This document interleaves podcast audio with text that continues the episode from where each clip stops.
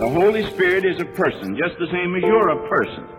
He has will, and he has intelligence, and he has feeling, and he has knowledge, and sympathy, and ability to love, and see, and think, and hear, and speak, and desire, and grieve, and rejoice. He is a person, this Holy Spirit. And Jesus said, I'll send him unto you. The most important thing in the world is that this blessed Holy Spirit is now present here in this church tonight. All right, good morning. You guys can say good morning back. Good morning. All right. Hey, it is great to be here. And Lizzie, thank you for uh, your words of encouragement and just that prayer. As uh, you know, it's so good to be able to come back together. I think like this as as as church family, as people of faith, and just rem- be reminded of uh, of who our hope is in, and then also to lift up our brothers and sisters all over the globe in prayer. So uh, certainly our hearts and thoughts and minds and prayers are, are with the, the people in Ukraine today. I want to share with you a story to kind of get us started, and um, it's about a guy named George Owen Walton. Okay, George Owen Walton. And he was born in 1907 and became an estate appraiser, an estate appraiser. And so, you know, when, when folks would uh, choose to have their estate sort of like valued, he would be the person that would do that. And because of that, he often had first dibs on like coins, guns, jewelry, and books. And, and over time, he built up quite a collection. And at the age of 38, he was given the opportunity to purchase one of only five 1913 Liberty Head nickels. Okay?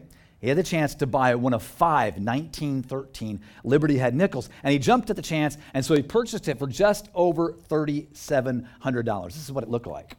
He told his family, hey, one day this is going to be worth a fortune.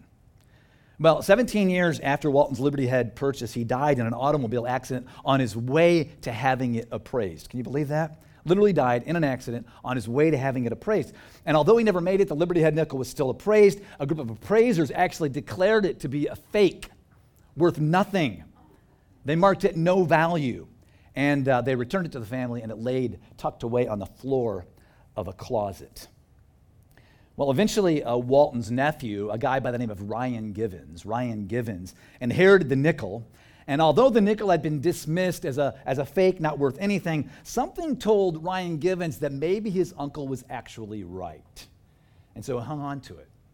You probably can guess where this story's going, right? And in 2003, the other four Liberty Head nickels uh, went on display, and a million dollar prize was offered to anyone who could show up with the fifth nickel. Million dollar prize. And so, with high hopes, Givens submits his coin for evaluation. And after hours of comparing and contrasting it with the other four nickels, six appraisers announced that it was genuine. Given had held on to that nickel and he held on to it another decade and eventually sold it for over $3 million. Not a bad return on your investment. Are you with me? I think we'd all take that return. But imagine that. I mean, a coin worth more than $3 million sitting on the floor in the corner of a closet somewhere for decades because you assumed it was worthless. I want you to hold on to that for just a minute, okay? That story.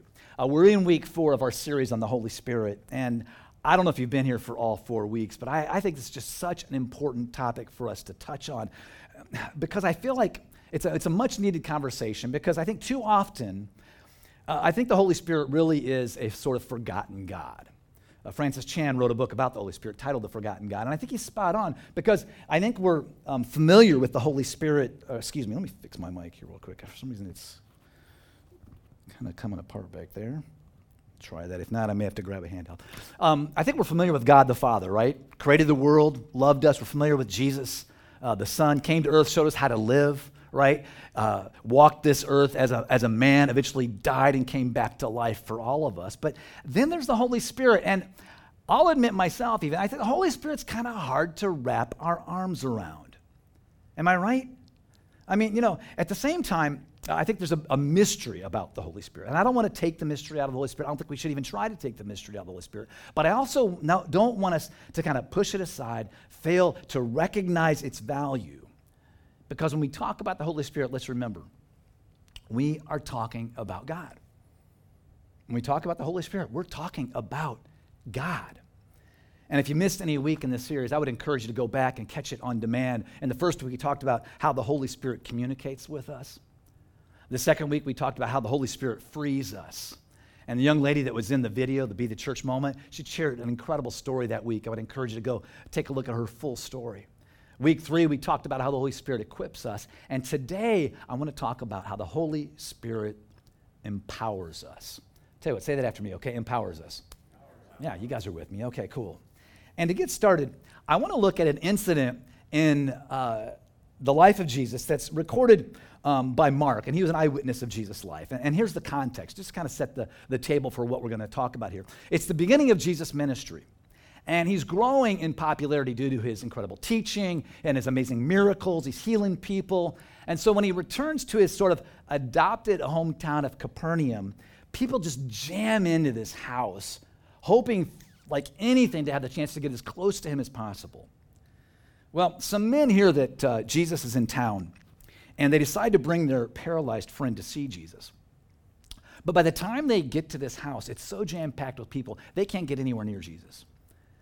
And so, in their desperation to bring their friend to Jesus, they decide to go up on the roof and they literally dig a hole in the roof and lower their friend down through that hole in the roof on a mat to get as close to Jesus as possible. Now, if you've heard this story before, eh, don't let that kind of go in one ear and out the other. Okay, these guys climbed up on the roof of somebody's house they probably didn't even know and cut a hole in the roof to lower their friend through that hole to see Jesus. Now, if I was the owner, I'd be thinking, man, I thought I was hosting like a, a party here. What is going on, right?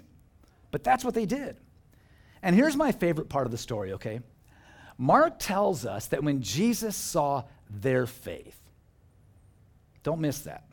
Mark tells us that when Jesus saw their faith, not the faith of the crowd that was gathered there, all right, not the faith of the man who was lowered through that hole in the roof, who was paralyzed. No, when Jesus saw their faith, the faith of his four friends who brought him there, cut that hole in the roof, and lowered him down through that hole to see Jesus, when Jesus saw their faith, he said to that man, Son, your sins are forgiven. Now, if it were me, I would, I would give anything to see the look on the faces of those four guys when Jesus said to him, Son, your sins are forgiven. Because I don't know about you, but I'd be thinking, whoa, whoa, whoa, whoa, whoa, time out. We came all this distance, brought our friend in this mat, went up to the roof, cut a hole in that roof, lowered him down in front of you. And, you know, forgiveness of sins, that, that's all good, Jesus, but we came for the good stuff. Are you with me? Like, like what I really want here is a miracle. We wanted our friend to walk again. we'll get to that in just a minute. But I want us to see something else that I think is really important that's going on in this story. We all know that Jesus is open to the Holy Spirit, right? Give me a nod of the head. Jesus, of course, he's, he is, you know, him, God, the Holy Spirit, like three in one. So he, like anybody else, more than anybody else, was open and guided by the Holy Spirit. And in this moment, he knows, he knows that this man's most obvious need is for physical healing. He can see that, right? But you know what? Jesus knew his greatest need was for what? Yeah, spiritual healing. You see, Jesus could see his most obvious need was for physical healing. The man could not walk. But his greatest need was for spiritual healing. And so that's what Jesus gives him first spiritual healing. And I don't know about you, but that was such a great reminder for me this week because I was thinking about this story that, like, I get so caught up on my physical needs, right? What I think I really need. And for me in this moment, it was like God was saying, no, no, no, you know what you really need? You need spiritual healing more than anything else. You see, Jesus' primary calling was to the mission of helping people find their way back to God. Jesus said, I came to seek and save the lost, people that were far from God. And in that moment, see, the Holy Spirit empowered Jesus to carry out the mission. And so when Jesus says, Son, your sins are forgiving, he's granting this man something way more valuable than physical healing. He's granting that man spiritual healing, the chance to find his way back to God, to restore his relationship with his heavenly Father. And if you've been around community at all, you know, you know how passionate we are about being empowered for that mission. And our mission has been right here, helping people find their way back to God through Jesus for as long as I can remember. That's what kind of just gets our hearts beating fast. That's, what, why, that's why we're so glad you're here. And we know that all of you are on different journeys at different points in finding your way back to God. And we know that finding your way back to God is a life changing moment for sure when you choose to follow Jesus. But it's also a life growing process that all of us are on, right? So it's not just a, a slogan we, we uh, memorize, folks. This is like a code that we live by. Actually, I, I, would be curious, real quick, quick show of hands here. Who here would say that, like this paralyzed man, it was a friend or group of friends that first introduced you to Jesus and helped you find your way back to God? Just quick show of hands. Who would say that it was a friend or a group of friends that first, int- all right, yeah, a bunch of you. Yeah, I think most of us would probably say that. And if that's true about you, then you're likely here because somebody, you see, was empowered for mission.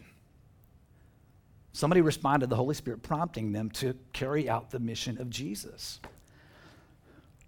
But here's where I think it gets, I don't know, maybe even more interesting. Because not only was Jesus empowered for the mission, he was also empowered for the miraculous. Not only was Jesus empowered for the mission, he was also empowered for the miraculous. Now, back to our story, okay? A war of words between Jesus and the religious elite of that day that were in that house uh, ensues after he offers this man forgiveness of sins because to them, they didn't get along with Jesus. He was taking a lot of their recognition away, saying things that they didn't agree with. They were kind of like this, and they thought when Jesus offered this man forgiveness of sins, he was saying he was God, which he was.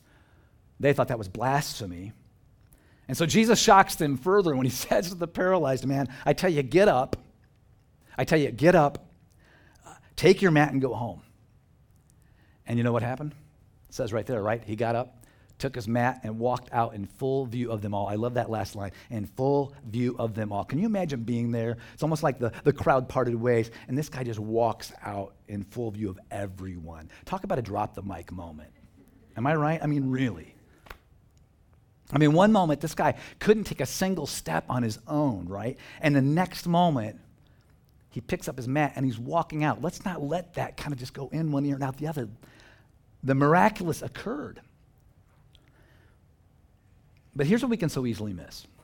And this is kind of where I want to focus a good chunk of our time here today. Please hear me on this. The same Holy Spirit that empowered Jesus to perform miracles is available to you and me. The same Holy Spirit that empowered Jesus to perform miracles is available to you and me right here, right now. And uh, man, I know that's hard to believe because this power is way beyond what most of us have ever experienced. And I'm just going to be honest with, be real with you. I'll admit, I, I am often the first to be hesitant or cautious to even be open to having any, any semblance of this kind of power. And I know some of you may have been in circumstances where somebody you know, claimed it was God's miraculous power and it, and it turned out to be fake or, or maybe phony, and it left you more skeptical than ever. And so, for all sorts of reasons, right, we resist anything we can't explain or understand. Are you with me? I mean, that's just kind of how we're wired, right? Especially our Western mindset. If I can't explain it or I can't understand it, then I don't believe it, right? And yet, folks, over and again, we see that Jesus was empowered for mission and he was empowered for miracles. It's over and over again throughout Scripture. And He offers us access to that same power. So here's the question, okay? I really want you to wrestle with this, okay? Do you believe that the Spirit empowers us in the same way today? Answer that in your head, okay? Just really wrestle with that. Do you believe that the Spirit empowers us in the same way today? Because today, things work differently than they did when Jesus was here. you see, since Jesus died and rose again, his promise to those who follow him, which I, that's why we're here, right? We're, we're following Jesus, right? Is that the Holy Spirit will come to live inside of us. He called that the gift of the Spirit. When we follow him, we receive the gift of the Holy Spirit. And in this incident that we just read about, where this paralyzed man was healed, right? The men had to bring their friend to Jesus, travel who knows how many miles, cut a hole in the roof, lower him down through that hole in the roof on the mat to be where Jesus was, right? But for us today, because the Spirit lives inside of us, guess what? Jesus is already here. He's here. You see, because Jesus comes to us through us, we too are empowered for mission and miracles. In fact, Jesus says that his followers won't just continue the mission, they will actually accelerate the mission. Think about that. We don't just continue it, no, we accelerate it. I feel like I'm dropping a lot on you today. Maybe it's just me as I was wrestling with this this week. I don't know. But Jesus' closest friend and follower, John, okay, if anybody knew Jesus well, it was this guy, captures something Jesus said that I think might even pique a skeptic's interest. Jesus said this, all right, very truly I tell you. Now, anytime uh, you see very truly, you need to, you need to take note because Jesus is about to drop something on us, okay? Very truly I tell you, whoever believes in me, and we know that when it says believes, doesn't just mean like mental assent, yeah, I believe it. No, it means whoever follows me will do the works I've been doing, and they will do greater things than these because I'm going to the Father. In other words, Jesus said, Hey, I'm going to the Father. Died, rose again, went back to the Father. I'm leaving you to carry out my mission. Part of that's the miraculous, folks. Now, there's so much more in these words than we have time to completely unpack today, but I want to clarify for a moment what it's not saying, okay? First, what it's not saying. Jesus is not saying that we will do greater things in the sense that we will uh, one up Jesus' miracles, okay? This is not a contest, thank goodness, right? Um, we're not going to do bigger miracles necessarily. You know, because Jesus fed the 5,000 doesn't mean we will fi- feed 6,000. Because Jesus walked on water doesn't mean that we're going to do cartwheels on water, okay? It's not like that. On the contrary, okay, Jesus is saying that what his followers can do will be quantitatively greater. You see, there's going to be much more of his mission accomplished because his work will be multiplied in all of us. Does that make sense? There'll be more of this work done because it's multiplied in every single one of his followers as we let the Holy Spirit empower us for mission and for miraculous. How's that possible? Well, it's possible because once Jesus defeated death and returned to the Father, all sorts of new possibilities opened up for us because now Jesus gives each of us the same Holy Spirit power that was at work in him while he was here. In fact, the Apostle Paul describes it this way, and it's mysterious, but he says, he says, you know, don't just believe in the power of the Holy Spirit. He says, what? What's it say there? Be what? Help me out. Be, filled. yeah, be filled with the Spirit. What does that mean, right? I know I received this gift, but what does it mean to be filled with the Holy Spirit? I don't know. Maybe, this will help a little bit. Okay, go with me on this. All right. Anybody, lo- anybody here love to sail? Anybody? Nobody. That's good. You know what? Let's just be honest. I know nothing about sailing, but I still think this kind of works, okay? So I'm not going to pretend to be a sailing expert, but I really feel like this helped me kind of think this through. I, I, have been sailing a few times, mostly on vacation when I can hire somebody to do it that actually knows what they're doing. But I, I will tell you this, and maybe you've had the same experience. I, I walked by like Diversity Harbor, Har, Harby, Diversey Harbor or Belmont Harbor. And particularly on a windy day, I'll see some people out there taking those sailing lessons, and I'm like, I am so glad I am not on one of those boats. That would not be safe. But if you've ever sailed before, I think it really is a good picture of what it's like to be filled with the Holy Spirit because sailing is an experience, all right, but it's an experience that requires intentional action.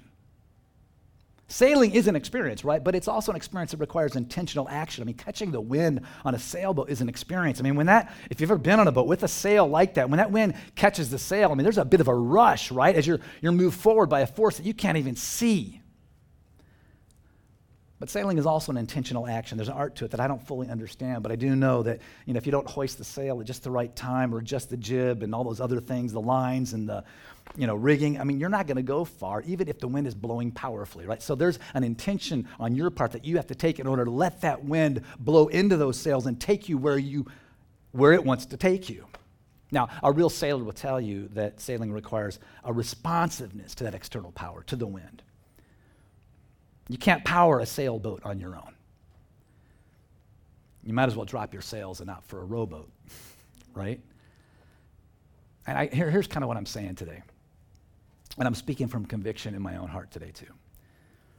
I think when it comes to the Holy Spirit, I think many of us have spent way too much of our lives rowing when we could be sailing. I think way too many of us have spent, and myself included, spent way, way too much of my life rowing when I could be sailing. And here's where I'm going with this. You know, when it comes to the Holy Spirit, I think we have to ask ourselves, well, what does it look like then to be filled, to sail? Well, often, and this might be the hardest part, often, you know what I think it means? I think it means waiting. Waiting for the Holy Spirit rather than just kind of plowing ahead in my own power. Because I am really, really good at plowing ahead on my own power. I'm kind of wired that way. It's that I can control that, right? Waiting, it's a different ballgame, but I think that's what it looks like to sail. Sometimes you have to just kind of wait for the wind, right? You got to wait for the Holy Spirit to prompt you, to lead you. I think being filled with the Spirit often means making mistakes and learning and being willing to grow in your awareness of how the Holy Spirit does speak to you. And so it caused me to wonder, you know, how many miraculous endings, like what we saw with this paralyzed man who was healed, might I miss out on because I'm not being filled with the Holy Spirit? How many miraculous endings might we miss out on because we aren't allowing ourselves to be filled with the Holy Spirit? Now, I'm pretty sure I still get it wrong more often than I get it right. Uh, but I want to just share with you one example where I think maybe I'm growing a little bit in this area, and I hope this will be helpful to you. You know, a couple of weeks ago, I'm going to probably embarrass a couple people here today, but that's okay. Um, a couple, now you're all going, oh, who is it? um, a couple weeks ago, we all got here about the same time we usually do on Sunday morning. It was about 8 o'clock. Uh, and for some reason, before we started to unload the truck, I, and those of you that were here on that morning, before we unloaded the truck, a handful of us were standing by the entrance, by the front door, when, when one of the guys, and it was Tim, I'll just tell you, Tim, uh, Tim says, You know, I can't stay today because I've got this really bad pain in my neck. And so I'm just going to have to go home and take it easy today. And um, first, of course, it was like, Yeah, sure you do. You just don't want to stay and help. Um, but no, it was real. He, he really had been struggling with a pain in his neck. Not that Tim was a pain in the neck, he had a pain in his neck. And he needed to go home. And when, when he said that, said that, I mean, immediately I felt this prompting to speak up and say, hey, you know what, let's just all form a circle real quick here and let's pl- pray for God to take away this pain in Tim's neck. All right? But you know what, even in those few seconds when I felt like maybe the Holy Spirit was saying, you know, just, just say that, it's not a big deal, I felt myself backing up and backing off from what I was feeling like the Holy Spirit was prompting me to do and say. But this time I kind of I followed through. And I said to the guys stand, hey, let's just form a circle here real quick and let's just pray that God heals Tim's neck. There was no eloquent prayer. There was no palm to the forehead. there was nobody dropping on the floor. it was just a simple prayer, folks. And that was it. And I'd like to tell you that he was healed in the moment and he stayed to help us set up. That's not what happened. He was healed eventually. But, but here's what I want you to take away from that. And again, I get this wrong more than I get it right. I'm just sharing with you a simple example of what I think this might look like. Because that's what's most important here is that we respond. That we respond when we get those promptings. And my past experience tells me that when we do that and the more quickly we respond, the more comfortable and more confident we become. Does that make sense? And I think we also have to stop trying to protect God's reputation. Here's what I mean. I think oftentimes we're hesitant to do those sort of things because we feel responsible for the outcome. Stop it. Let's not feel responsible for the outcome. Let's just re- respond to the Holy Spirit and pray for a miracle. That's just one example of what I think it could look like. Now, I would guess if I were to ask for a show of hands here today, um, I think almost everyone here would say, Yeah, I would love to be empowered for the mission. I would love to be empowered for the miraculous. I mean, you're here on a Sunday morning for a reason, right? You're on a journey, you're, you're seeking to find your way back to God. I think that's something all of us would love to experience, you know, just kind of putting up our sails of faith and, and expecting the Spirit to fill them, right? But I think the question is how? I mean, how do we get the, more of the Spirit's wor- at work in our lives? Because let's remember, I mean, it was the faith of those four guys who brought their friend to Jesus that, that prompted Jesus to heal their friend, right? But faith isn't something we just kind of buy on Amazon and have it sent to us overnight through Prime, right? Faith requires intention on our part. So, what does it look like for us to raise the sails of faith, if you will, to be filled with the Spirit? Let me just give you three real quick ideas, kind of the wrap up on this talk, okay? Three quick ideas. You might want to write these down. For starters, I think a growing faith demands that we slow down. A growing faith demands that we slow down. We make time for God. You've heard me say this before, but my best time with God, no doubt for me, is in the morning over a cup of coffee that's when I have my best times with God because I think it's before I get too far distracted by everything else that I got coming at me throughout the course of the day. It's when I'm alert, and that's when I start my day with God. And I do that not because I'm a pastor, I do that because I'm a Christ follower and I want to be spirit led. And slowing down to be with God and hearing from Him, I think is one of the most important things that any single one of us can do as a follower of Jesus. You see, when we slow down and we open ourselves up to prayer and we open our hearts and lives to God, we're going to connect with Him, we're going to hear from Him, and even be shaped and directed by Him. But we have to slow down. We have got to slow down. Kind of reminds me once in a while when my kids were little and they really wanted my attention. You know, I was busy, Dad, going here, going there. They'd like grab my face, you know. Hey, Dad, you know. I wonder if God's kind of doing that, that to us sometimes. Hey, you know, hey, Dan, right? You know, hey, Raquel, slow down, right? I want to talk to you. That's the first thing. An equally important part, I think, is reading God's word. And these might sound simple, but keep these in mind. Slow down. We got to be in the word. As a matter of fact, Paul wrote this to the church in Rome. He said, faith comes by hearing, and hearing the word of God. And if we ever ha- hope to have our faith grow to the point where we'll drop what we're doing to carry a friend to Jesus so that they can be healed, then we got to be reading and hearing God's word. We got to be reading and hearing God's word on a regular basis. And I know many of you started the year by signing up for our community daily, and you can do that at the website. It comes the, as an email, like at 4:30 in the morning before any of us are awake. It's a s- brief scripture, some questions for reflection based on the big idea from the previous Sunday. I just want to know how many of you continued to do that. Yeah, we did that during our time of prayer and fasting. Go back to that. Be in the Word on a regular basis. Take time to read and reflect on Scripture. And finally, as you work towards building your faith and slowing down and spending time in the Word, you're going to hear the Holy Spirit call you to respond. It's going to happen. And it might be something that you read in Scripture. It might be something someone said to you. It might be something that you heard in church. It might be something that you were prompted to do or respond to while you were praying. But I just want to challenge you to quickly respond. And that takes a lot of courage. I mean, think about our friends who brought their friend to Jesus, went up on the roof, cut a hole in the roof, lowered their friend on a mat in order to get close to Jesus. That took tremendous courage. And there will be times when God asks you to respond in a way that's going to take a lot of courage. Or it might be something like what, uh, uh, what happened with our friend Robbie. And I want you to hear his story. My name is Robbie. I've been coming to community almost five years. So we were in service, and what was suggested to do was to pray and to be quiet and see what if a name rose up in your heart. And a name did rise into my heart pretty quickly. This happened to be a friend of my mom, who I really don't communicate with very much. I don't have her phone number or anything.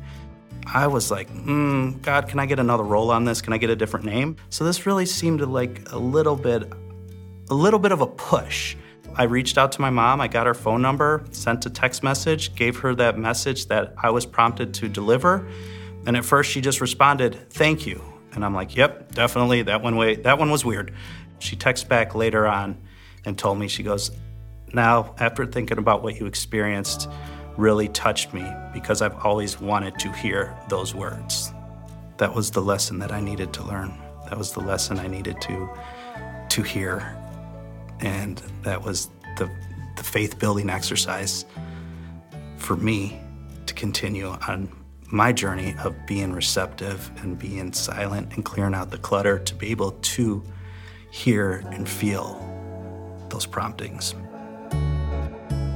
One of my um, small group members, or actually co leader, Jill Maddox, had told me that she went to the same service where, you know, what name rises up in you and to deliver a message to them. Well, she's like, Robbie, I got a name that I have no clue of. She's like, I got the name Renee. I don't know a Renee. And in that time, I told her, I'm like, well, in Alpha, I have a Renee that's on my on my team. And she's like, well, I have a message for Renee. And so I connected Jill with Renee. They didn't know each other, never heard of each other, never seen each other. At that time, Renee was not feeling close to God. And the message that Jill delivered kind of validated what Renee needed to hear in the sense of is God still here? Is he around? Is he listening to me? Does he hear me? And in that time, it was the exact message that she needed to hear.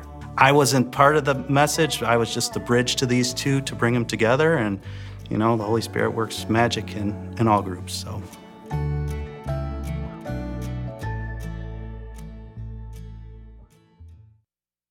I love those stories. And I also love how they're often um, so interconnected. Uh, you know, and how you responding to the Holy Spirit um, may be important because somebody else is responding to the Holy Spirit in the same way in a different place in a different time, but somehow uh, they can be related, and we wouldn't have the opportunity to see that connection uh, had we not responded. Um, I hope you remember that story I shared at the start. Do you remember? a few minutes back.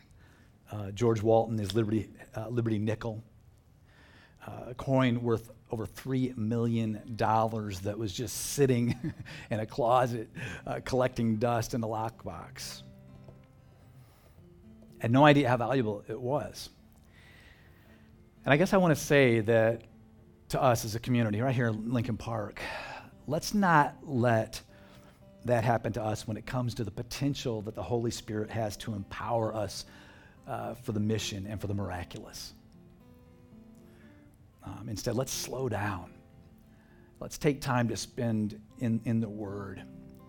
And then let's, let's quickly respond to even those smallest promptings. We might even feel a little self conscious. You might feel a little silly, even. Um, but let's collectively be that kind of place uh, where we encourage each other to respond uh, when the Holy Spirit speaks. Let's pray.